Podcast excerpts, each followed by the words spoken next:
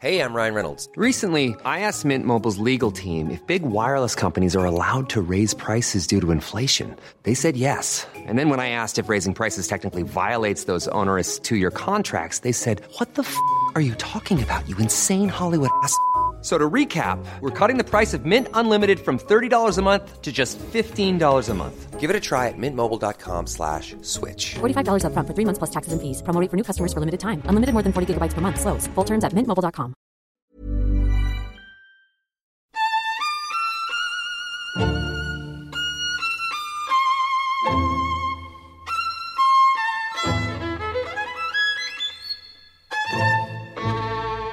The 2020 race continues to heat up as another Democratic hopeful makes it official today. Cardi B is announcing that she is running for president. She is taking questions from reporters right now.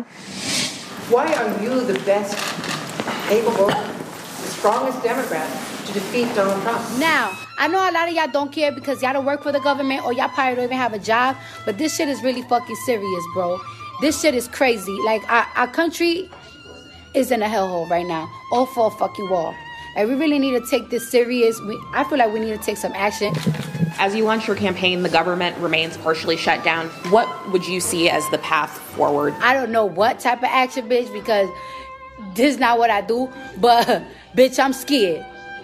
This is crazy, and I really feel bad for these people that gotta go to fucking work to not get motherfucking paid. A number of Democrats believe that the president has already committed impeachable offenses. Would you support impeachment?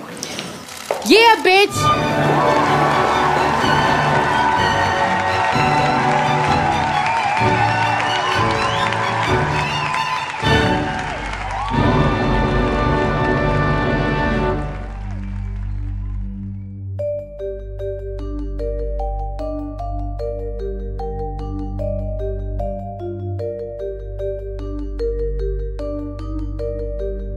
This is Intercepted.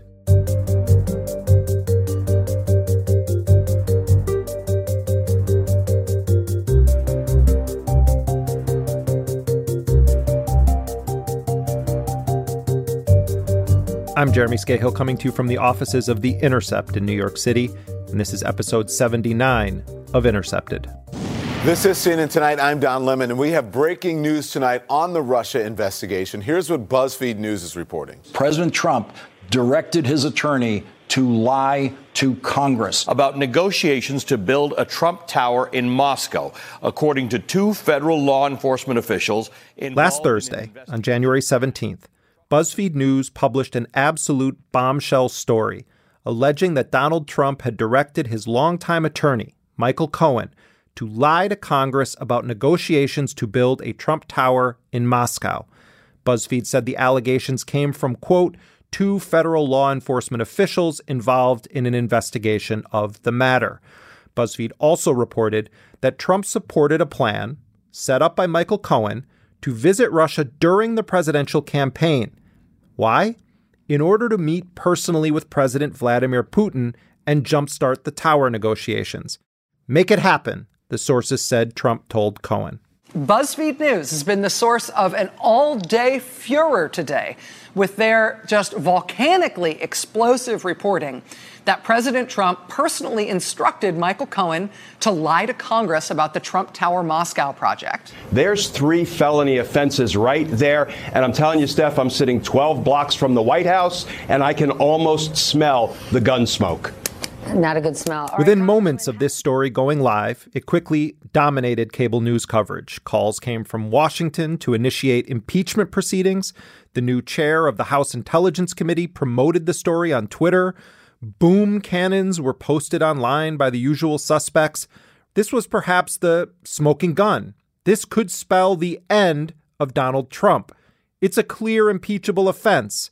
It's a criminal offense. It's a red line. But then journalists who have worked this same Trump Russia beat began questioning the veracity of the BuzzFeed News story. The New Yorker's Ronan Farrow tweeted, quote, I declined to run with parts of the narrative they conveyed based on a source central to the story repeatedly disputing the idea that Trump directly issued orders of that kind. A journalist from the Washington Post made a similar claim. To date, no other news outlet has confirmed the allegation reported in BuzzFeed News.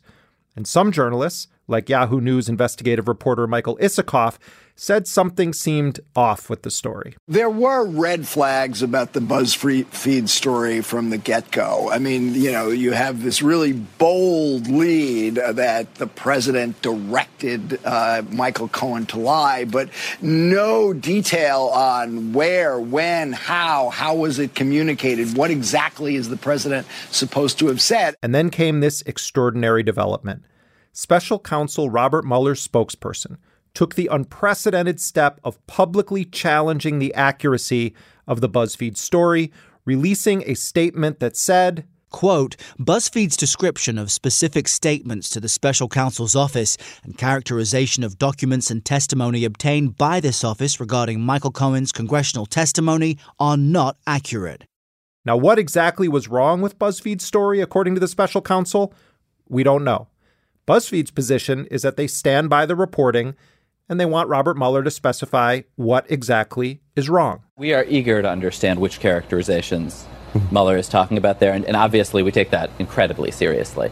Now, since all this went down, there has been a lot of parsing of the special counsel's statement by journalists and others across the spectrum. Some say that it's carefully vague and it may be addressing technical inaccuracies. Others say it was a clear refutation of the story's central allegation that Trump directed Cohen to lie to Congress about a Trump Tower Moscow deal. Washington Post national security reporter Devlin Barrett tweeted, quote, "To those trying to parse the Mueller statement, it's a straight up denial. Maybe BuzzFeed can prove they're right, maybe Mueller can prove them wrong, but it's an emphatic denial." Bartlett also wrote about the denial from Mueller's office in the Washington Post. This is part of what he said. Inside the Justice Department, the statement was viewed as a huge step and one that would have been taken only if special counsel's office viewed the story as almost entirely incorrect. The special counsel's office seemed to be disputing every aspect of the story that addressed comments or evidence given to its investigators. Now, Donald Trump, of course, was elated at the special counsel's denial of this BuzzFeed news story, and he immediately elevated it to Exhibit A in his campaign to prove that the so called fake news media is out to get him. I think that the BuzzFeed piece was a disgrace to our country. It was a disgrace to journalism. And I think also that the coverage by the mainstream media was disgraceful. And I think it's going to take a long time for the mainstream media to recover its credibility. Trump's absolutely bizarre legal marionette, Rudy Giuliani, was also gleeful. The Justice Department and the special counsel's office uh, said that the story was inaccurate. And the inaccuracy is that there's no evidence that the president told them the lie. Now, I have no idea if BuzzFeed's report is accurate. It may be. Or some of it may be wrong and some of it correct. But if it does turn out to be wrong in its major assertion, if Trump did not, in fact, instruct Michael Cohen to lie, then this would be the latest in a string of highly inflammatory stories relating to Trump and Russia and published by major news organizations that turned out to be false. The British Guardian newspaper has still not addressed why it is that no other news outlet has reported that former Trump campaign chair Paul Manafort met three times with WikiLeaks founder Julian Assange in the Ecuadorian embassy in London. No one else has, has been able to confirm any of that. Paul Manafort denies it. Julian Assange denies it. That is the most surveilled embassy door on planet Earth.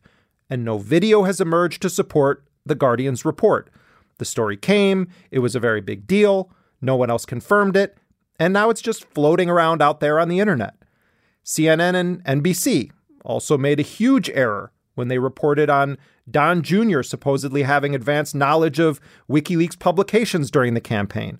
Well, that turned out to be false too, and that the sources that gave that information to CNN and apparently NBC had actually gotten dates wrong on emails sent to Don Jr. about WikiLeaks. The emails were sent after the publication of documents. Same is true of that salacious story. This was a while ago, but I'm sure you remember it that Trump had set up a secret Russian server to communicate with the Kremlin. It was also untrue that Russian hackers had hacked into the U.S. electrical grid in Vermont. Not true, just not true. I'm bringing all of this up not to say that there is no scandal with Trump or Trump Russia and move along, look the other way. I bring it up because all of these false stories help Trump. They bolster his very dangerous narrative about the news media and about fake news. They also potentially hurt the actual provable assertions and allegations against Donald Trump. Because Trump can now say, oh, well, the waters are muddy and look at all these false stories that have been published about me. He can use it to confuse the actual provable narrative. And the fact that the public is drowning in sensationalized coverage of Trump and Russia and Mueller, it's almost certainly going to set the public up for a very confusing, underwhelming reality when the special counsel's report is made public. At least that's what ABC News White House correspondent Jonathan Karl seems to think. This is all building up to the Mueller report and raising expectations of a bombshell report. And there have been expectations that have been building, of course, for over a year on this. But people who are closest uh, to, to what Mueller has been doing, have interacted with the special counsel, cautioned me that this report is almost certain to be anticlimactic. Earlier this month, the veteran national security journalist William Arkin of NBC News published an email that he sent to colleagues informing them that he was no longer working for the network. In the letter, Arkin blasted NBC for its obsession over Trump, writing, quote, I find myself completely out of sync with the network, being neither a day-to-day reporter nor interested in the Trump circus. Arkin went on to say that at NBC, investigative journalism, quote, got sucked into the tweeting vortex, increasingly lost in a directionless adrenaline rush the national security and political version of leading the broadcast with every snowstorm. And I would assert that in many ways, NBC just began emulating the national security state itself busy and profitable. No wars won, but the ball is kept in play. Arkin continued, I'd argue that under Trump, the national security establishment not only hasn't missed a beat, but indeed has gained dangerous strength. Now it is ever more autonomous and practically impervious to criticism. The national security community itself has gotten stronger and has gained strength under Donald Trump. And part of our responsibility as journalists is to cover the government, not just the president. And so I feel like people should know more. I could not agree more with Bill Arkin's summation of how the national security establishment, the CIA, the U.S. war machine has benefited from the media's hyper obsession over Trump Russia. At the same time, we have to cover stories that could potentially bring down a president or potentially conclude that the president has engaged in criminal conduct. It's not a question of if this story deserves to be covered, it most certainly does. And there has been a lot of great journalism happening on Trump Russia. But the real question is how unhinged and unsubstantiated some of the most serious accusations have been handled, including by major established U.S. news organizations. For more on all of this and the BuzzFeed story and the way Trump Russia is covered, I'm joined by one of the most experienced investigative journalists in Washington, Michael Isikoff. He is the chief investigative correspondent for Yahoo News. Before that, he was an investigative correspondent for NBC, as well as a staff writer for Newsweek and The Washington Post. Isikoff has written two bestsellers Uncovering Clinton and, along with David Corn, Hubris, which was about the selling of the Iraq War. Isikoff has broken several major stories on Donald Trump, and he is the co author with Corn of the book Russian Roulette The Inside Story of Putin's War on America and the Election of Donald Trump. Michael Isikoff, welcome to Intercepted. Good to be with you. I would be remiss in not kicking this off by asking you about this BuzzFeed story. What, what is your assessment of what was reported in that piece and the veracity of the, the central allegation, which is that Trump directed his longtime attorney, Michael Cohen, to lie to Congress about these negotiations to build the Trump Tower in Moscow? Well, before we even get to the Mueller statement, uh, just take the story on its face. It's got this, you know, very bold, provocative lead that has enormous implications, but there's absolutely no backup in it at all. Directed him to lie, which is what the lead said. The president directed Cohen to lie, is a characterization of something what is it a characterization of? A conversation between Trump and Cohen? When? Where? How? How was it documented if it was documented at all? And then when the story refers to texts and emails, from whom? Where did they come from? I mean, all the things you would want to know when you're reading that story, or frankly, editing that story, were not in it. So it's two anonymous federal law enforcement officials characterizing something, but you don't know what they're characterizing. So the story raised lots of questions for me about, you know, what to make of this because there were no facts in there. It was just somebody's characterization of facts that we haven't seen. Then as the day went on, you know, you have this disconnect between the two reporters on the story. One, Anthony Cormier, tells CNN that no, they hadn't seen any documents that underlie the gist of the story. And the other reporter, Jason Leopold, tells MSNBC he has seen, we've seen the documents. Uh, Anthony, you said on CNN on Friday that you had not seen the documents you described in the story. Jason Leopold said on MSNBC, we've seen documents. Can you explain that to us? Yeah, I can't really get into like the details there, but we're, we're really at this point because of uh, because of the calls for a leak investigation and, and the sort of sensitivity around that matter, we really can't go any further at all hmm. in, in order not to jeopardize our sources. Uh, so, you know, it's like sort of they couldn't get their story straight. One of the reasons that I, I, I, really wanted to talk to you is not just because of your reporting on Trump Russia, but because of the totality of your reporting, particularly in the post 9 11 world that we live in, and your ability to tell stories that very few journalists are able to to nail down. And I've always eh, particularly admired your work on the Valerie Plame story and the Iraq lack of WMDs. Have you, in all of your muckraking that you've been doing, heard anything to back up what BuzzFeed reported about Trump directing Cohen to lie? Look, I think that the Trump Tower Moscow story is a hugely significant one because it was an effort by uh, the Trump organization to do business in Moscow during the presidential campaign. So when you add into the mix the fact unknown to the American public at the time that Trump is simultaneously trying to do a deal in Moscow that presumably would have required on some level the Kremlin's approval, it really was a significant conflict of interest and an important one. And I think when Michael Cohen pled guilty at the end of November of last year to the fact that he lied to the Senate about this, th- that the talks went on much further than he had than had been previously testified, the fact that he was in direct communication with somebody in Putin's office about securing land and financing for the deal, that is a major story and something that should not be minimized or forgotten. In fact, it needs a full accounting.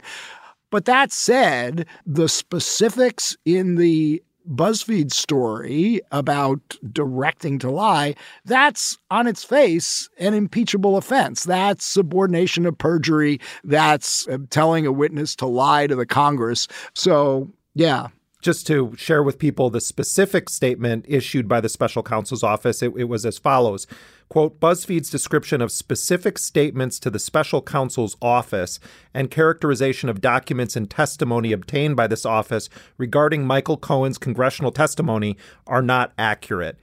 How do you read that? There is I suppose, some ambiguity there because to say something is not accurate. I mean, I've, I, I and I'm sure you and virtually every reporter uh, has gotten pushback on stories we've written that your story is not accurate. And of course, the first thing you want to know is, well, what is not accurate? Is it something minor? Is it something peripheral? Or does it go to the heart of the story? But that said, the way that statement is worded, I take it as going going to the heart, to the core of the story. And it's worth just taking a step back and, and looking what the Washington Post reported about this, which is they got the email that Jason Leopold sends to Peter Carr. The email says, We are going to report that Trump directed Cohen to lie. And Carr responds, will decline comment. So it makes perfect sense to me that he would pass after receiving that first email. But apparently he did something more, did something else. He then sends to Leopold a copy of what Cohen actually said about this when he pled guilty in federal court. And what Cohen said was, I lied about this in order to be consistent with Donald Trump's messaging during the presidential campaign and out of loyalty to him. He doesn't say anything about being told to lie. So, at a minimum, the reporters, if they had not gone back and looked at what Cohen said in federal court in the first place, having been advised that they should look at it by Mueller's office, should have included that in the story because there is an inconsistency between what they were reporting and what Cohen himself said in federal court when he was pleading guilty. And so, you know, in terms of the journalistic screw ups here, I would have to include that one as sort of basic you know, responsible reporting is you've got to look at what the public record says about this matter. And the public record was not in sync with what the BuzzFeed guys were reporting. When major news organizations get these big, big stories wrong about Trump, how does it impact the politics of this and the potential outcome. Just as we all learned a lesson on Friday to avoid the if true construction, we should probably also avoid the if not true construction. Okay. At this point, I want to hear from Michael Cohen himself. He's supposed to testify February 7th before the House Oversight Committee. All questions on the table going to the core of the Russia story should be asked of him. He should be directed to answer. At this point, um, Congress has a responsibility to get to the facts on its own, regardless of whether Robert Mueller raises an objection or not. We really do deserve a full accounting at this point. We've had more than two years of investigations into this now. It is, in my view, outrageous that the House and the Senate investigating committees have done virtually everything behind closed doors. We, the public, has never seen the testimony of key players, including Michael Cohen, Donald Trump Jr., Jared Kushner. All of that took place behind closed doors. Um, we'll see what the Democrats in the House are now going to do, whether they will step up to the plate and perform their constitutional responsibility. I was disheartened to see that Adam Schiff, right off the bat, after his first week on the job, pledging a new era of transparency at the Intelligence Committee, said he wanted to have Cohen behind closed doors. This is something that the public deserves answers. Congress needs to have the answers on its own, not outsourcing its constitutional responsibilities to an executive branch official, which is what you know they've done here for well over a year and right. a half now with with Robert Mueller. So and look, a lot of the the stories that you're citing are about Michael Cohen himself. Well, okay. What about Paul Manafort visiting Assange three times in the Ecuadorian sure. embassy? Uh, well, uh, you know, yeah, that's yeah. I look. I mean, there are legitimate questions. There have been stories that uh, nobody else has corroborated, and that's not good for us. Yeah. Now that said, there's also been a lot of really terrific reporting by people for, for sure. Um, no, no, no, the question. board. So I, I don't want to, no, you know, no, no, no, no. This is no not a uh, this is not a news media scandal. It is first and yeah, uh, foremost uh, a scandal about Trump and Russia. But that said, yeah, there's been a lot of stories that have gotten people all uh, uh whipped up and um, with very little backup. Well, part part of why I'm I'm asking you this, Michael, is because one one of the concerns that I've had from the beginning with this is that I, I think a lot of people are uh, unfortunately willing to believe you know any dung that's thrown on the wall of Trump uh, because it just looks so perfect sitting there And when major news organizations get major stories wrong, I think it hurts the investigation, not just the official investigations, but the kinds of investigations you're doing, uh, because Trump can use it as part of his narrative. Have we been groomed to think that there's going to be this cataclysmic finding by Mueller and that the facts are going to be much shadier? I mean, do you, do you get what I'm saying? Like, doesn't this undermine the impact of the real investigation?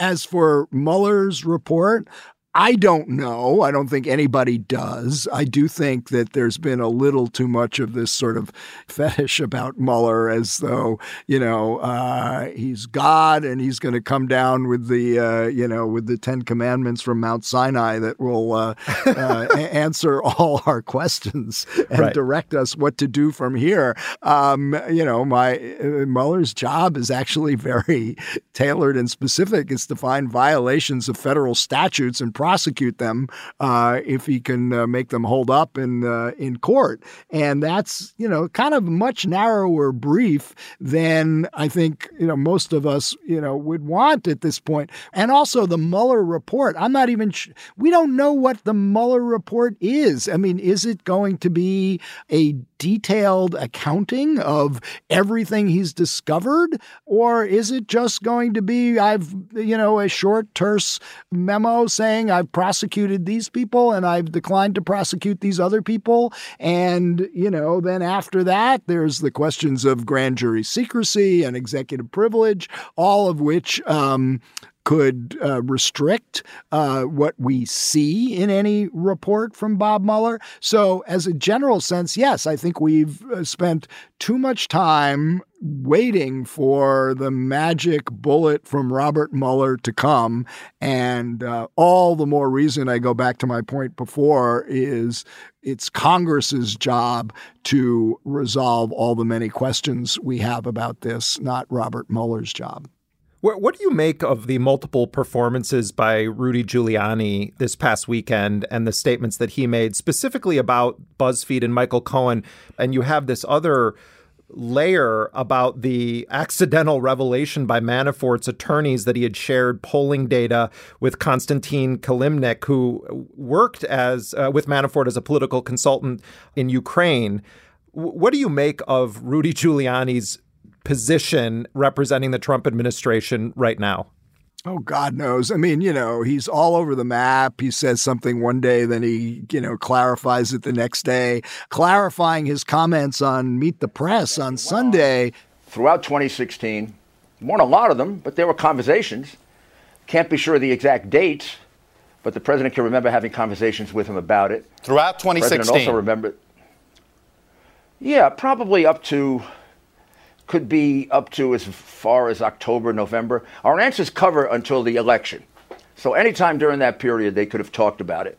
But the president's recollection of it is. In his clarification, he says he's only speaking hypothetically and not based on any conversations with his client. Well, if he's not basing it on conversations he's had with uh, his client or evidence he's accumulated as the president's lawyer, then on what basis is he talking at all? And why are people having him on TV? I mean, you know, he's only there because he's the president's lawyer. And if he's not speaking from a position of knowledge about the facts then uh, and only riffing on his own. I mean uh, you know i don't know what to make of it but um, uh, you know some people see uh, uh, some kind of you know crazy like a fox strategy here maybe but you know based on the record so far uh, you know it just seems to me he's a befuddled guy who can't keep his facts straight Michael, I wanted to ask you about William Arkin leaving NBC and his open letter that he wrote uh, about his departure from NBC, where he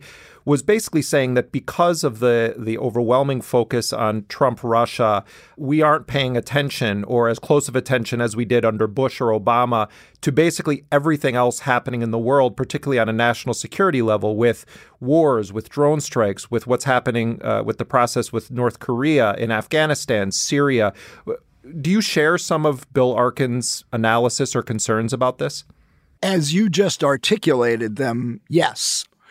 Yeah, should we be paying more attention to what's going on in the world um, uh, in terms of you know U.S. foreign policy, U.S. military policy, what's going on, what our military is doing in in Africa and the Middle East and Afghanistan? Absolutely. You know, we were talking before this uh, the the podcast began about drone strikes, something that we were all very heavily focused on uh, back during the Obama years because Obama had ramped them up, and you know what kind of oversight there was of them, what kind of uh, accountability there was for screw ups, uh, you know how many innocent uh, civilians were being killed by our drone strikes. You know those were all legitimate questions then. There are legitimate questions now, and um, you know we should not forget about them uh, while we're also simultaneously dealing with what I do think is a legitimate scandal that we need to get to the bottom of, and that's the story of Trump and Russia.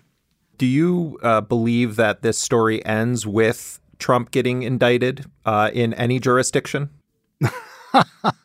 Look, I mean, you know what Justice Department policy is, and that is you can't indict a sitting president. And and by the way, I happen to just happened to be looking last night at the special counsel regulations.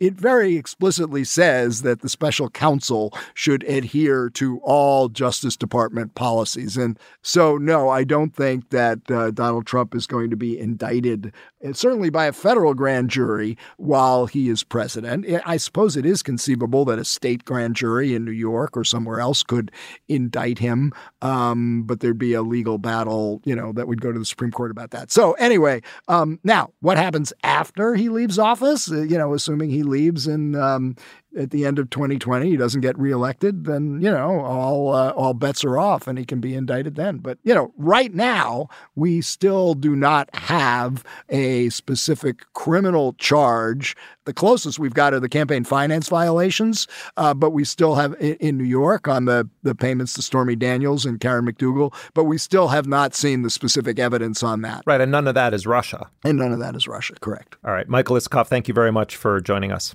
Good to be with you.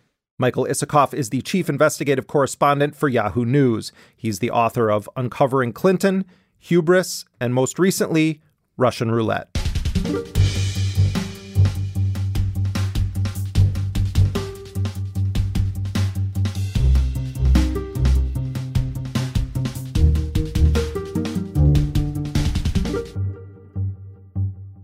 To go without knowing that you're going to be if you're going to be on the streets tomorrow or next month or going without food for some people this is their first time being in a food bank or having to come this way and it's not it's no uh, no fault of their own that's federal employee Forrest Pitt speaking to MSNBC about the partial government shutdown.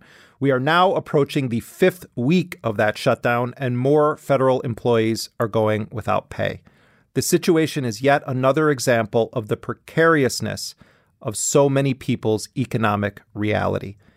Some 40% of Americans struggle to pay for at least one basic need, like food, housing, healthcare, or utilities. That's according to the Urban Institute.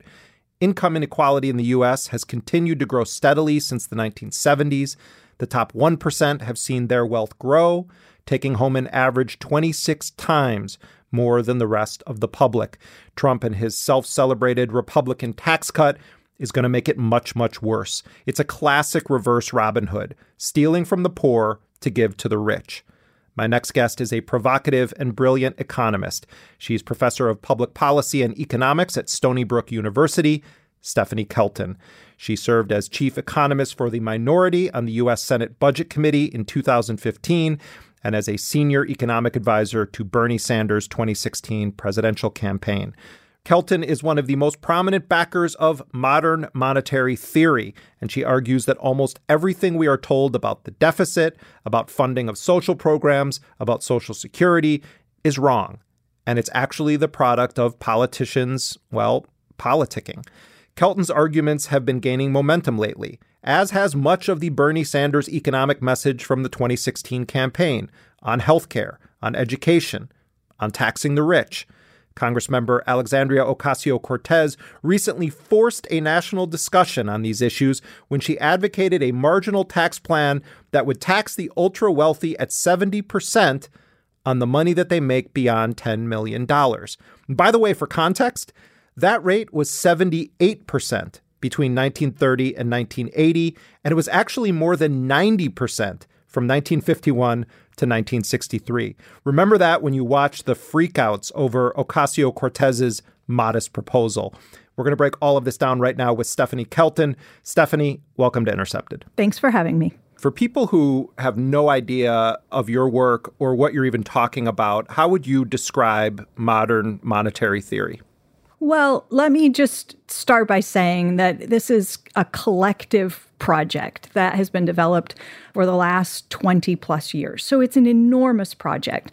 MMT is about providing a lens that allows people to look at questions about how government finance works in the modern era. That is, where the government is no longer constrained by a gold standard, but where the currency itself, in our case, the US dollar, is a simple public monopoly. That is, it's controlled and issued by the federal government.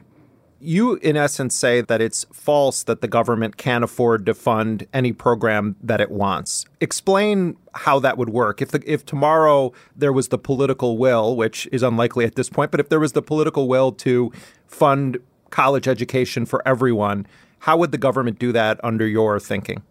Okay, well, first, it's not just under my thinking. I mean, this is something that Alan Greenspan, for example, the former chairman of the Federal Reserve, has very candidly said. In fact, in his words, there's nothing to prevent the federal government from creating as much money as it wants and paying it to somebody. As much money as it wants and paying it to someone. So it's not a, a Kelton idea, it's not an MMT idea, it's not a theory. It's just simply the way things work in the modern era with the type of financial and monetary system we have today. So the way it would work is this if Congress wanted, as your example, to fund public universities and colleges to make them tuition free for everyone, then what they would do is pass a bill that says that Congress is authorizing the payment to cover the tuition for anyone who wants to attend a public college or university in this country, and that the government will pick up the tab. So the legislation gets written, you don't find the money, you find the votes. And so if enough members of Congress vote to pass legislation like that, it will result in the authorization, the budgetary authorization for the government to go ahead and spend that money. And will the government have to take those funds from elsewhere? So the answer to your question is no. The government doesn't go out in advance and collect up US dollars so that it can then spend those dollars covering those tuition payments. The government is the source of the US dollar. In fact, it holds a monopoly on the issue of the currency. You and I can't create US dollars. It would be illegal. But the federal government has the monopoly issue. They control the US dollar. It's where the money comes from. So when they want to spend, whether it's on defense or education or infrastructure or anything else, they issue the currency into existence. They spend the dollars into existence. They don't go out and find the money first. It sounds great. Why then aren't we doing that? Basically, government deficits compete with private lending. In other words, they compete with the private banking sector. And so it's one reason that there might be some opposition to the idea that the government should loosen the purse strings and provide more financing for public projects, for public works, for education, infrastructure, and the like, uh, is because it competes with private lending. You uh, you have have said uh, that the government's deficit is always mirrored by an equivalent surplus in another part of the economy. What do you mean by that? As an accounting identity, as a matter of just accounting logic, if the government runs a budget deficit, it is spending more money into the economy than it is removing by taxing and collecting other payments to government. So for example, suppose the government spends 100 into the economy, but it only taxes 90 back out. Okay, we write down, someone writes down that the government has run a budget deficit and their books record a minus 10. So we say the government has engaged in deficit spending, minus 10 goes on their books. But what we do is we tend to overlook the fact that somebody out there in the economy is now holding 10 that they wouldn't have had otherwise, and that that's a plus 10 on their books. So the mirror image is that the government's deficit becomes a financial surplus somewhere else in the economy. Their minus 10 is matched by a plus 10 on somebody else's balance sheet. How would you describe the economic philosophy that is driving the Trump administration? I mean, maybe philosophy is too fancy of a word to uh, bestow upon Trump, but how, how do you see what his economic philosophy and policy has amounted to in his two years in power?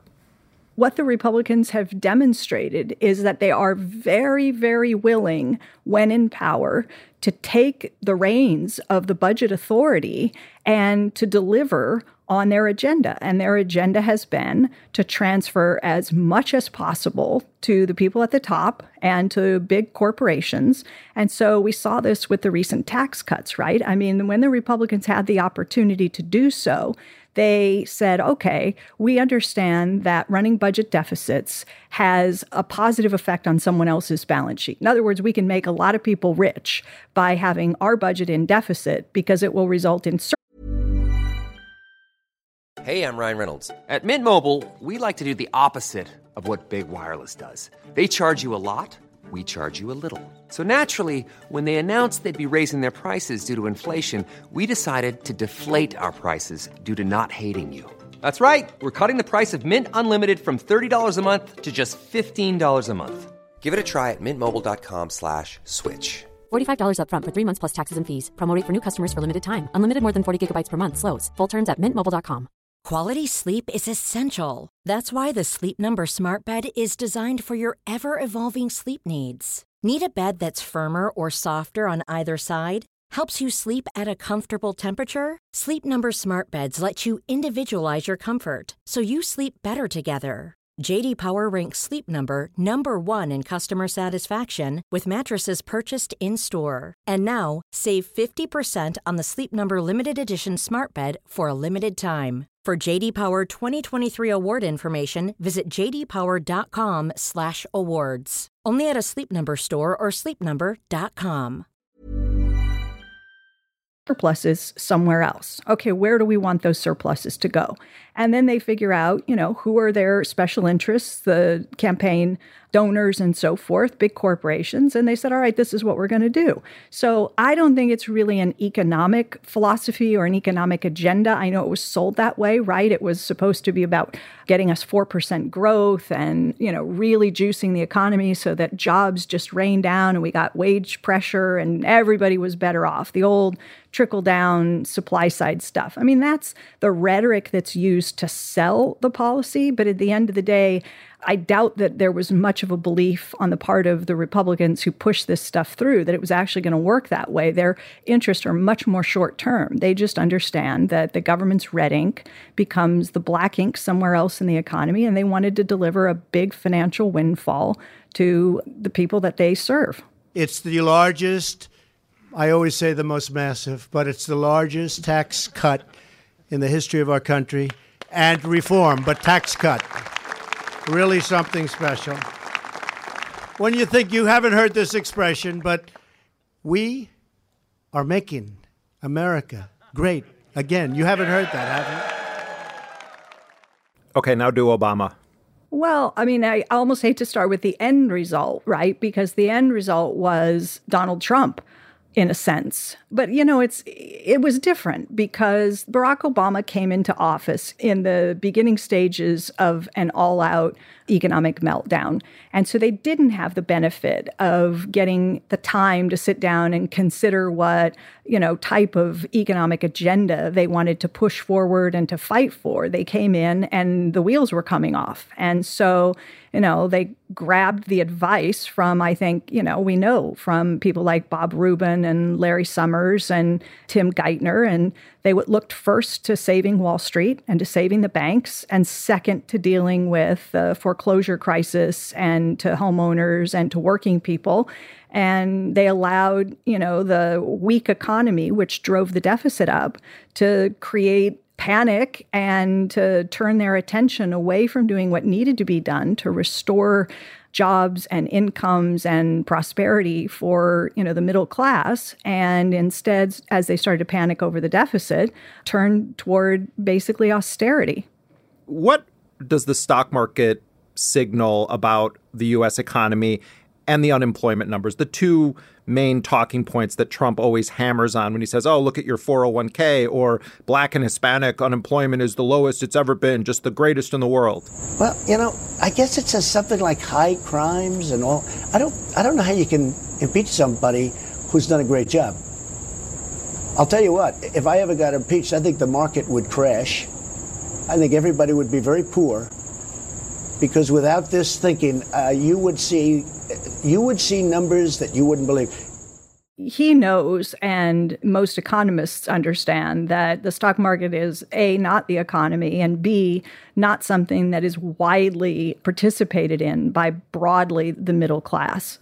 You know, look, Donald Trump has come in and has not done, in spite of maybe some effort, the kind of things that have caused the recovery to come to an end. I think, you know, we saw an uptick in growth last year. He promised 4%. We didn't get that, obviously. And the unemployment rate continued to, you know, trend downward.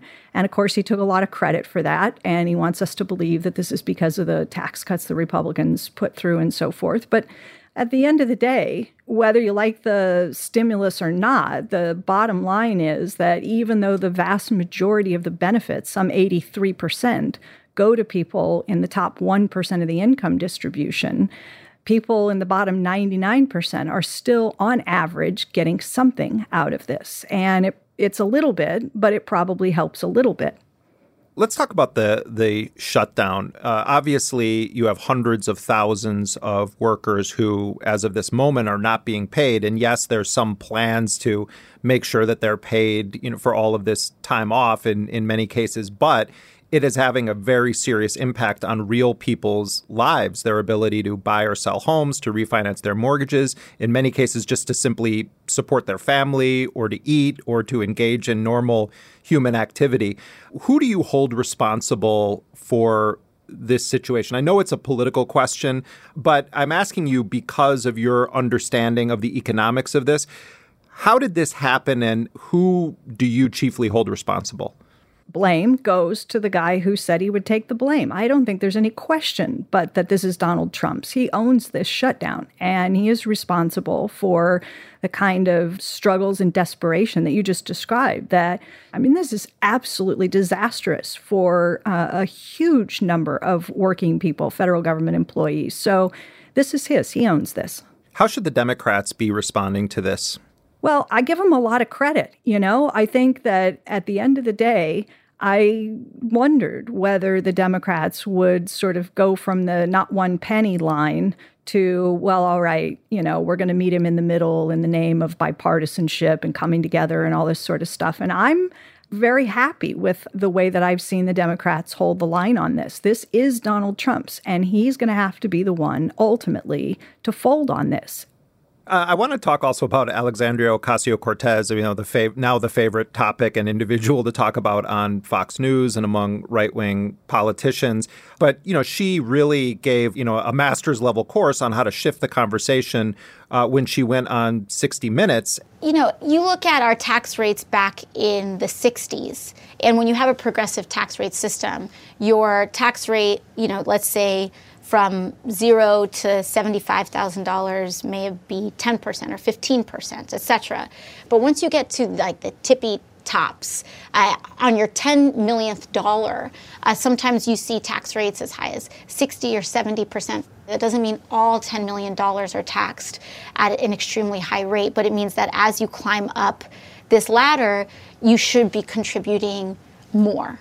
And a lot of the right wingers or Republicans who are attacking her are either wittingly mischaracterizing her position by implying that she thinks that everyone should be paying 70% in taxes or just ignoring the $10 million starting point for the marginal tax rate. Explain what Alexandria Ocasio Cortez was actually advocating in that interview income, but also wealth inequality in this country is at dangerously high. and essentially historically high levels. And that this is not just bad for the way that our economy functions, it's extremely dangerous when it comes to the way our democracy functions. And so what she did was say, okay, the tax system is not doing enough, even though it's a progressive tax system. That is, you pay a higher share of taxes as your income increases. Even though we have a, a progressive income tax system, it's not nearly progressive enough. And we ought to be doing more to correct those imbalances that allow the people at the very top to become so extraordinarily rich that those riches then hinder the working of the economy and undermine the functioning of our democracy. So, what she said is look, you know, let's keep basically the system we have in place right now but then once you once you make so much that you pass the 10 million dollar threshold in income, taxable income in a given year, beyond the 10 millionth dollar, we should tax you at a higher rate so that the concentration of income doesn't increase to the point that, you know, you cause other problems in the economy. So she said, look, let's take the 10 millionth and one dollar, 10 million and one dollar, and tax it at a higher rate. And she floated the idea of, of 70%. And so that's what she's talking about. The way that the economy is currently structured and run by in the United States, what ultimately will happen to the generation of young people just entering the workforce now when they hit retirement? You know 40 some years in the future. If things are just kept the way that they are what happens with the promise of social security to young workers? It is 100% up to congress. There is nothing about the way that the social security system is structured today that would prevent the federal government from keeping its promise in full on time to all future retirees, their dependents, and the disabled. This is a really kind of interesting conversation and exchange that took place years ago between Congressman Paul Ryan, who's had a hankering for dismantling the social safety net for his entire career in Congress. Like he would love nothing more than to deliver workers' savings, the contributions that currently go towards Social Security, he would love nothing more than to funnel those to Wall Street. And he has worked for many years to try to make that happen. And fortunately, he has never succeeded. Good morning and welcome to today's uh, Budget Committee hearing. Today, we welcome back uh, to the committee. We're pleased to have with us the Chairman of the Federal Reserve, Alan Greenspan, to discuss the economic outlook when he had the opportunity as a member of Congress and he had Alan Greenspan in front of him under oath giving testimony, Paul Ryan asked Alan Greenspan to agree with him. Uh, thank you, Chairman. Uh, Mr. Greenspan, I wanted to, Mr. Chairman, thank you for spending all this time with us here, by the way, today. It's been a couple hours, and I really appreciate your indulgence. I wanted to go on to Social Security and ask you a couple of questions. Basically, we have a few options ahead of us on restoring solvency to Social Security. We can that Social Security was going bankrupt, that it was unsustainable, and that now was the time to begin to move toward a system of personal retirement accounts. That is code for privatizing Social Security. So, having personal retirement accounts is, a, is another way of making a, a, future retiree benefits more secure for their retirement. And so he tees up this long winded question. And all he's looking for is for Alan Greenspan to agree with him and say, yes, I think that's the right thing to do. And instead, Alan Greenspan gives this very nuanced but very important answer in which he tells Congressman Ryan. Well, I, I wouldn't say that the uh, pay as you go benefits are insecure in the sense that uh, there's nothing to prevent the federal government from creating as much money as it wants and paying it to somebody. The question is, how do you set up a system which assures that the real assets are created which those benefits are employed to purchase? There's nothing to prevent the federal government from mm. creating as much money as it wants mm. and paying it to mm. someone. That's part of that answer. And so he takes the affordability question off the table. It's gone. And then he begins to talk about the real challenge. And the real challenge is that, you know, we have demographic changes taking place in this country and around the world. And here in the US, boomers are moving out of the workforce and into retirement. It's been happening for a number of years and it will continue to happen for a number more. And as they leave the workforce, they no longer help us make the stuff, right? They're no longer producing the goods and services, but they move into retirement. We send them their Social Security check, and then they expect to be able to spend that money into the economy buying some of the stuff that the current working population is producing. So, what Greenspan is worried about, and what he tries to get Paul Ryan to focus on, is how do we set up a system that makes sure that in 10, 20, 30 years, when those benefit payments go out, that we are a productive enough economy that we don't end up with an inflation problem right? Because if we have too few people working and producing and productivity, worker productivity is not increasing so that there's enough stuff for everybody to buy without driving up prices, then you're going to have a problem. But Greenspan made exactly the right and most honest statement he could make, which is it's not about the money. We can always afford to make the benefit payments. So the next generation would have nothing to worry about if policymakers today were doing everything they can to make the kinds of investments in the US economy that will increase the odds of us being a more productive society in 10, 20, 30 years. What could those in power in Washington do differently that you think should be done toward the entire game being played on Wall Street?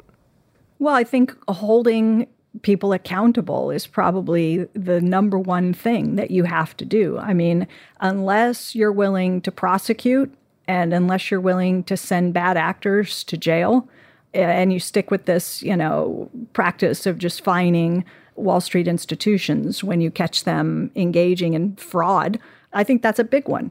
Well, and of course, the Obama administration just flatly refused to do that across the board. There was no real accountability for any of these white collar financial crooks almost at all. I mean, yes, there were, you could point to a couple of cases here and there, but the biggest villains of that whole story, uh, 2008 and beyond, are still making a killing in the same industry they were operating in. They're bigger and they're more profitable. And the way that the federal government responded in the aftermath of the financial crisis with fraud. I mean, that's the word that wasn't used. Nobody wanted to use the F word. And it's it's just a stark difference between the way that things were handled in the aftermath of the savings and loan crisis, for example, when there were prosecutions and people were held accountable, and many, many, many top level, high ranking uh, individuals, banking individuals, went to jail. These institutions, the, the way I see it is that you have this sort of hidden hand of so called free market politics, neoliberal economics, backed up by a kind of iron fist of militarism around the world. The word neoliberal is thrown around a lot now, often by people who think it's just the opposite of neocon. But we are living in the sort of golden era of neoliberal economic policies, are we not? Where the haves increasingly have more, the have nots are increasingly disempowered, and you have major governmental and in- international institutions essentially backing up major capitalist endeavors at the cost of human life. I think it's all gone more or less according to plan. I mean, that is ultimately the way the neoliberal agenda, I think, is intended to work under the auspices that this is all about, you know, capital mobility and free markets and limited government intervention and balancing federal budgets and fiscal discipline, all that kind of stuff. But at the end of the day, the results are just what you described a funneling of financial wealth to a smaller and smaller group of individuals at the very top. Stephanie Kelton, thank you so much for joining us on Intercepted. Thanks for having me. Stephanie Kelton is a professor of public policy and economics at Stony Brook University. She's also the former chief economist for the minority staff on the U.S. Senate Budget Committee, senior economic advisor to Bernie Sanders in his 2016 presidential campaign. You can find her on Twitter at Stephanie Kelton.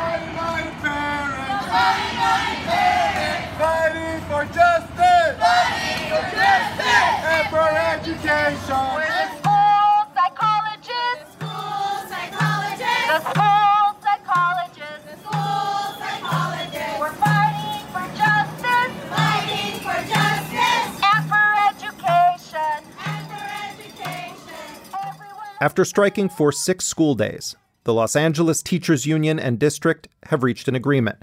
As of this recording, the teachers won a tentative deal for a 6% pay raise and a cap on class sizes.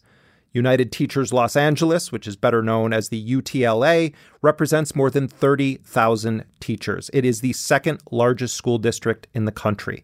The union was calling for smaller class sizes, improving school safety, and a cap on charter schools, among other demands.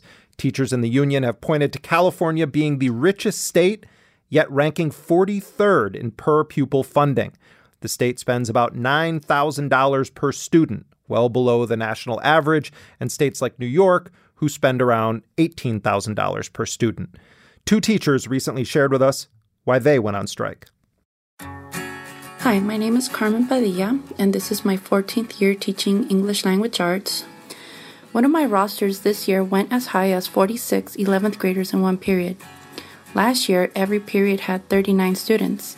Grading and giving consistent feedback to approximately 120 young people on a daily basis isn't just exhausting. Working with a large group of students in a classroom that was designed to fit half of them is also a safety concern. Yes, I was lucky enough to have 46 tables and chairs for every single one of my 11th graders, but that meant both doors and emergency exits were blocked.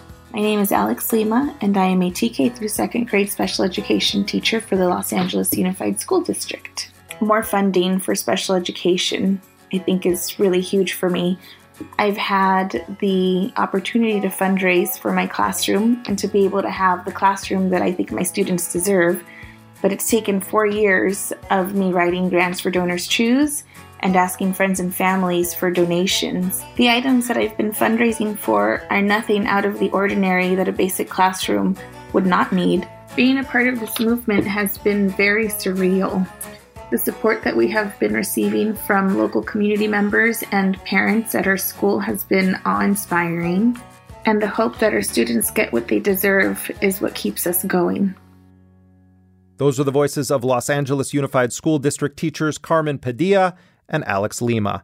The LA teacher strike was widely supported by the community in Los Angeles, and now other school districts in California and around the country may soon see teachers picking up the baton from their colleagues in LA and running with it into their own strikes, among them Denver, Colorado, and Oakland, California. The LA teacher strike was the first since 1989. Joining me now to discuss the significance of this strike and the fight ahead are two guests. Noriko Nakata teaches eighth grade English at Emerson Middle School in Los Angeles, and Sarah Jaffe is a labor reporter covering the UTLA strike for The Nation magazine. Sarah, Noriko, welcome to Intercepted. Thanks for having me. Thanks for having me. Noriko, you teach eighth grade English at Emerson Middle School in Los Angeles. Why are you striking? Um, striking for the schools our students deserve, and uh, we're fighting for smaller classes, for a nurse, and to try to open our library. We haven't had a librarian for over 10 years. These are things that lots of campuses in LA Unified are struggling with. And so we are out on strike to try to win a fair contract for our schools and for our students. As I went through the list of demands, reduce class size, improve school safety, uh, less testing and more teaching, invest in community schools, support students and families. You go on and on. And yet, if you were to watch a lot of media coverage, you would think that the issue is you guys are out there saying, we want more money, we want more pay. Yeah, I think that's been the narrative here in Los Angeles. Well, I think with most work stoppages, people want to make it about pay, and this really isn't about salary we're asking for a really a cost of living adjustment. We haven't had a cost of living adjustment. The state funds that every year, and the district has held on to that. So we haven't had a COLA for many, many years. And so really it's a salary restoration. So to say that that's what the strike's about is really ridiculous. Uh, Sarah, you have not only been on the ground in Los Angeles in recent days covering this strike, you have been covering labor struggles basically for your entire time working as a as a journalist. Set this strike in Los Angeles in the broader context of the strikes we saw in West Virginia and Oklahoma and elsewhere across the country. This strike has more in common in a lot of ways with the Chicago teacher strike in 2012. All Teachers, clinicians, and paraprofessionals are fighting failed status quo reforms. School districts have become emboldened And what have they done? They've been emboldened because rich people are now writing the laws. Rich people who never send their children to public schools are making the policy. This is a union that reformed itself, that really remade itself as a social justice union that was going to fight for the things, the schools, as they say, that the students deserve, to fight with a racial justice lens, and to really bring the struggles of the community into the fight that the teachers union is waging. And so, not to say, and I will, you know me, I will never say that unions and that workers should not ask for more money for a, a, bigger slice of you know whatever especially in a place like LA that's rapidly gentrifying. Cost of living is is skyrocketing. One of the other teachers I spoke to said you know even with the 6% raise that they've asked for in this contract even if they get that he'll still be down something like 10% on his cost of living just since he started teaching 10 years ago. So you know that's a perfectly fair demand to make but like to understand what's going on in LA and why you have 30 33,000 is it Noriko teachers yeah. in the union? And yet you had 60,000 people in the streets on Friday. You have to understand these demands being really rooted in what the community wants. This year my 8th grade English classes averaged 40 students. And that's less than Miss Shanley's classes down the street that have 50 students my students have to wait a day, maybe two, to see a counselor, to see a psychiatric social worker. Kids who are having issues do not have the luxury to wait. They need to be served right away. They need nurses and counselors, and they need more money for supplies. We have to remember, too, that at this moment, the Secretary of Education is Betsy DeVos, a billionaire, also mm-hmm. the sister of uh, Erik Prince, person. my favorite person, the founder of Blackwater. But Noriko, what impact have you felt either politically as a teacher or on the ground to having Betsy DeVos running the Department of Education? Well, it definitely has created a villain on the federal stage. It's very clear that she wants to privatize our public schools. Her policies actually aren't that different than Arne Duncan's, not really trying to reframe the narrative that our public schools have a lot of really positive things going on them and they need more funding in order to better meet the needs of the kids in our communities. Sarah, follow up on that. I mean, you in in a way, and I I, I know exactly what Noriko is talking about, uh, w- where you compare what was education policy under Obama versus Trump, and this is true in many federal agencies now with Trump appointees heading them. You have this extroverted villainy right. that exists, but the reality is not much of a shift in in policy yeah. except on some core issues largely Yeah. focused around Betsy DeVos's posture on uh, sex assault uh, cases, um, on religious financing of schools. But it's not that radically different of Yeah. a policy from Obama to Trump, or is it? Well, I mean, in California, it's Democrats all the way down, right? Democrats run the state on every level and the city on every level. So, like, Betsy DeVos is Betsy DeVos, but like, this is a policy that, again, that people will trace back to the previous mayor of LA, Villaraigosa, um, who is very deeply connected to the charter industry. People have pointed out that, you know, Cory Booker, who thinks he's running for president, was in New Orleans giving a speech to the charter school industry while 30,000 LA teachers were on strike.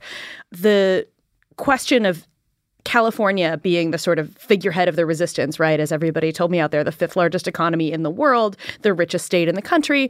And yet, California schools are 43rd in the nation in per pupil funding. So that does bring them down to the level of places like West Virginia, Arizona. And this is California. This is, again, this is run by Democrats. So, like, while it would be nice to blame Betsy DeVos, and I think it is helping to shift the narrative to make sort of school privatization a squarely Republican issue and make Democrats sort of have to take a stand. So you saw like Kamala Harris putting out videos in support of the strikers. And so I stand with Los Angeles teachers as they fight to have wages that are consistent with the dignity that we should be giving them. No teacher should have to work a second job in order to figure out how to pay the bills. You saw the DNC on the first day of the strike make an announcement that they support the teachers. It's polarizing in that way, but you know, when you look at Austin Beutner, who's the superintendent of the LA school district, the school board there, these are people who claim to be Democrats. Well, and, and you have um, not only Donald Trump uh, and his administration, but specifically you have Betsy DeVos, Mike Pence, his wife Karen Pence, all major advocates of redistributing taxpayer money from public schools or public education to religiously affiliated mm-hmm. schools. The overall drive in this country to redistribute taxpayer funds from public education to for profit or religiously oriented schools. Yeah. And it goes along with something that you've written about quite a lot, which is the privatization of absolutely everything, right? Whether we're talking about Blackwater and the fact that Betsy DeVos is related to Erik Prince is like not an accident here, right? These are people who fundamentally believe that the public sector should be looted and all of that money should be in private hands as much as possible. And so, you know, the charter school industry will say like we these are nonprofits, they're not for profit. We are, you know, donating money, we're bringing in money money. We're trying to improve things for for black and brown children, but like the actual thing that's happening here is private organizations are breaking up the school district into little teeny fiefdoms, right? Austin Beutner's plan for LAUSD is to break it up into 32 portfolio districts, which is sort of what Cory Booker did in Newark and what they did in Los An- in, in New Orleans, excuse me to break these public districts where you have an amazingly unified group of 33,000 educators. Again, we'll say this again. LAUSD is 960 square miles. I tried to drive as much as it, of it as I could in a week. To take that as like a big, giant, unified public resource and break it up into little chunks that are all controlled by little different private industries so that everybody can have a chunk of it and say like we did this here and we did that there and that again that public money is ending up in private hands Noriko, you also have said that, uh, and this is a quote, it really is kind of a come to God moment for public schools and for the Democratic Party. What do you mean by that, this come to God moment for public schools and the Democratic Party? You know, the teachers union has backed Democratic candidates. Um, and I especially lately, have lacked understanding as to why we have signed on with them so readily when we've gotten so little backing from our Democratic candidates. The California Charter Commission here is very powerful lobby. There was a huge school board race here, which helped create a pro charter body on our school board, which put Beutner in place. Um, and that's really all about the Charter Commission. These are all Democrats, and these are not issues that help the working class of Los Angeles, who we're supposed to be standing up for the most vulnerable um, in our communities.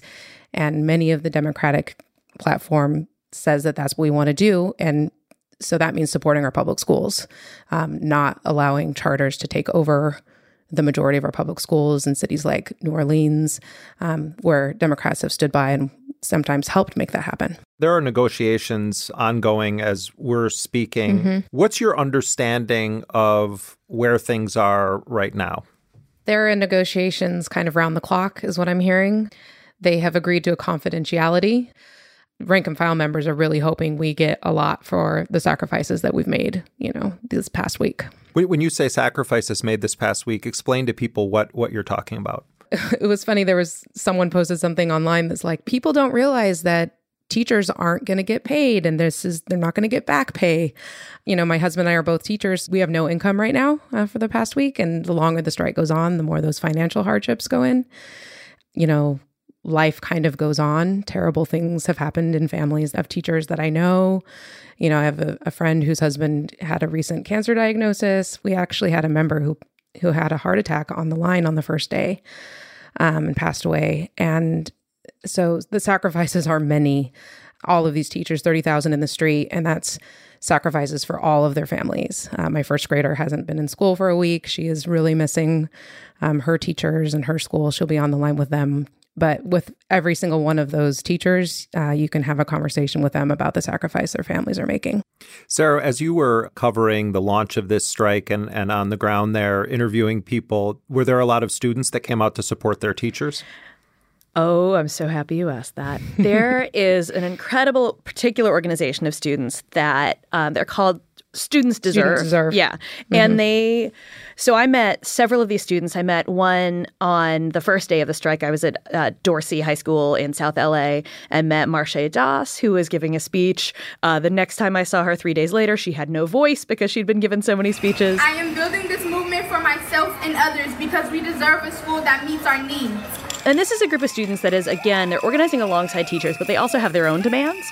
Um, they're focused very heavily on criminalization, on the school police, on random searches in the schools. These are demands that the union has taken up that really, again, started with these students. A school with more college counselors and less police and military recruiters.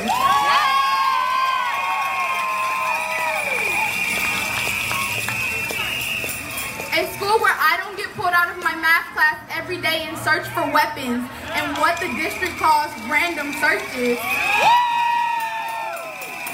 And they're just incredible. Then Friday morning, I was in um, North Hollywood, and a group of parents who had organized themselves on a Facebook group from three different schools, so parents and students, made a human chain down Colfax Avenue from North Hollywood High down a mile down the street past Colfax Elementary to Walter Reed Middle School.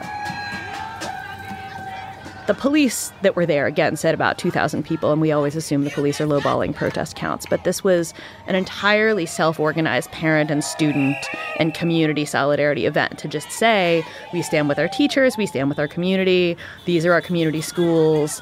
And it was, I was just kind of like running back and forth up and down this line, trying to take pictures with my lousy cell phone camera of how many people were out there. But it's been really incredible to see, you know, the parents and the students. And one of the parents that I spoke to at Colfax was saying, she's like, you know, most of us haven't sent our kids to school, but there are some people who really have no other childcare options. And so the teachers at the school said, send your kid in wearing red and we'll know you stand with us. And that one really, I'm getting emotional again talking about it. Uh, that really you know, struck with me that people understand that sometimes you have very few other options, but they're still trying to find ways to stand with their teachers. Noriko, you're teaching eighth grade, and uh, of course, you know, 8th Mhm. eighth graders have uh, high school on their mind, and uh, They do. uh, hopefully, uh, but uh, so I mean, eighth graders and their parents have this very much front and center, particularly now as the school year heads into its you know final stretch. Have you heard any negative reactions from students or parents uh, in your classroom to this strike or this action you're taking? Um, I haven't. I mean, I've heard complaints like, "Oh, when are we going to be back? We're so ready," which is also hilarious to hear from students that they're ready to be back in school. Yeah, especially eighth Um, graders. Yes. right. Um, but the you know our schools really are where our kids get to hang out with each other, and they have it's a huge community for them. So they are missing being in the building and being learning.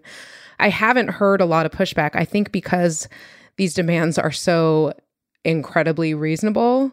Um, Trevor Noah did a piece on his show about the how reasonable these requests are. They want a nurse every day and a librarian. what will they ask for next? They're also asking for more school counselors and one nurse per school. That's like the most reasonable list of demands I've ever heard. Like, I wish bank robbers were this reasonable. It'll be like, I'm not gonna release the hostages until you open up another teller window.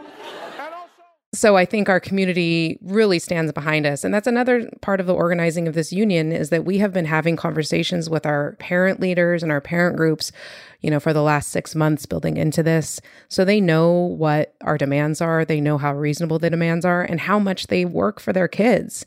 And those personal relationships I think are what the district kind of underestimated that these folks, you know, we know our families, we know our students, and they stand, you know, they understand that we're fighting for them. Hmm. Sarah, as we um, as we wrap up, you described your latest piece for the Nation. You described it on Twitter, and you you, you said, "I argue that this strike is the antithesis of Thatcherism." You mentioned Margaret Thatcher, Yeah. the former British Prime Minister, which also shows the danger of just cheer for somebody because they're a woman. I mean, Mar- Uh-huh. Yeah, Mar- yeah. Margaret Thatcher uh, And should, Theresa May. right? And Theresa May should be exhibits A and B of that. But Yeah. um, but when you, but the, I argue that this strike is the antithesis of Yeah. Thatcherism. Explain what you mean by that. Yeah, so Margaret Thatcher had this famous line about how, you know, there's no such thing as society, there are individuals and there are families. And that's kind of the neoliberal viewpoint in a sentence, right? That there are no, these are just individual things. And like charter schools operate on this logic, right? I'm going to get my kid into a good charter school and everybody else who is stuck at the public school that is being systematically underfunded, they can just, you know, whatever. I'm going to get my kid taken care of. Whereas the public schools and the public school fight, like the one that's happening in LA right now, is really saying we want public education for every kid. Not only do we want public education, we want our stu- schools to have counselors. We want our schools to have school psychologists. We want our schools to have a nurse every day, a librarian. But beyond that, we want our schools to be places where the community feels welcome, where the community can come in, where the community can also access resources, and where the community feels like their demands are being met. And then, you know, when you see teachers in the street, in public space, reclaiming public space, having political conversations and doing organizing in public space, it's entirely, it's saying, this is society. There is a society. One mother that was on one of these protests that I went to, actually outside of Austin Beutner's house, she said, You know, I found out my kid's school had a nurse one day a week and I went to war. And she's like, I have one biological child at this school and I have 588 adopted children at that school. And this is a parent, but this is also what all the teachers are saying, right? These are all our kids. Sarah Jaffe, thank you as always for your reporting and for joining us. Thank you. Noriko Nakata, I want to say that we hope you guys uh, prevail and thank you so much for talking with us here on Intercepted. Thanks for having me. That was Noriko Nakata. She teaches eighth grade English at Emerson Middle School in Los Angeles. She also writes creative nonfiction, fiction, and poetry. You can find her on Twitter at Writer's Grind. And Sarah Jaffe covered the United Teachers of Los Angeles strike for The Nation magazine. She is the author of Necessary Trouble Americans in Revolt. Sarah also co hosts Dissent Magazine's Belabored podcast. You can find her on Twitter at Sarah Jaffe.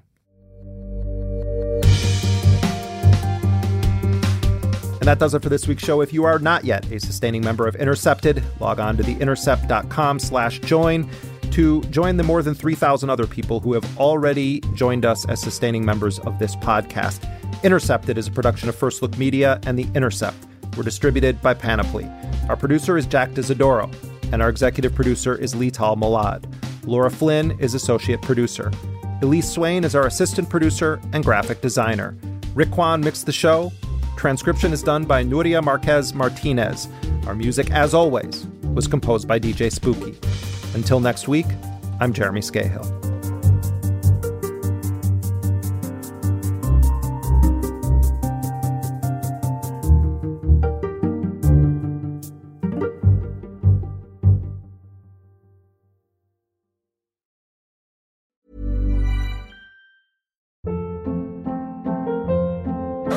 Hold up. What was that? Boring. No flavor. That was as bad as those leftovers you ate all week. Keke Palmer here, and it's time to say hello to something fresh and guilt-free. Hello Fresh. Jazz up dinner with pecan-crusted chicken or garlic butter shrimp scampi. Now that's music to my mouth. Hello Fresh. Let's get this dinner party started. Discover all the delicious possibilities at hellofresh.com. When you make decisions for your company, you look for the no brainers. If you have a lot of mailing to do, stamps.com is the ultimate no brainer. Use the stamps.com mobile app to mail everything you need to keep your business running with up to 89% off USPS and UPS. Make the same no brainer decision as over 1 million other businesses with stamps.com. Use code PROGRAM for a special offer. That's stamps.com code PROGRAM.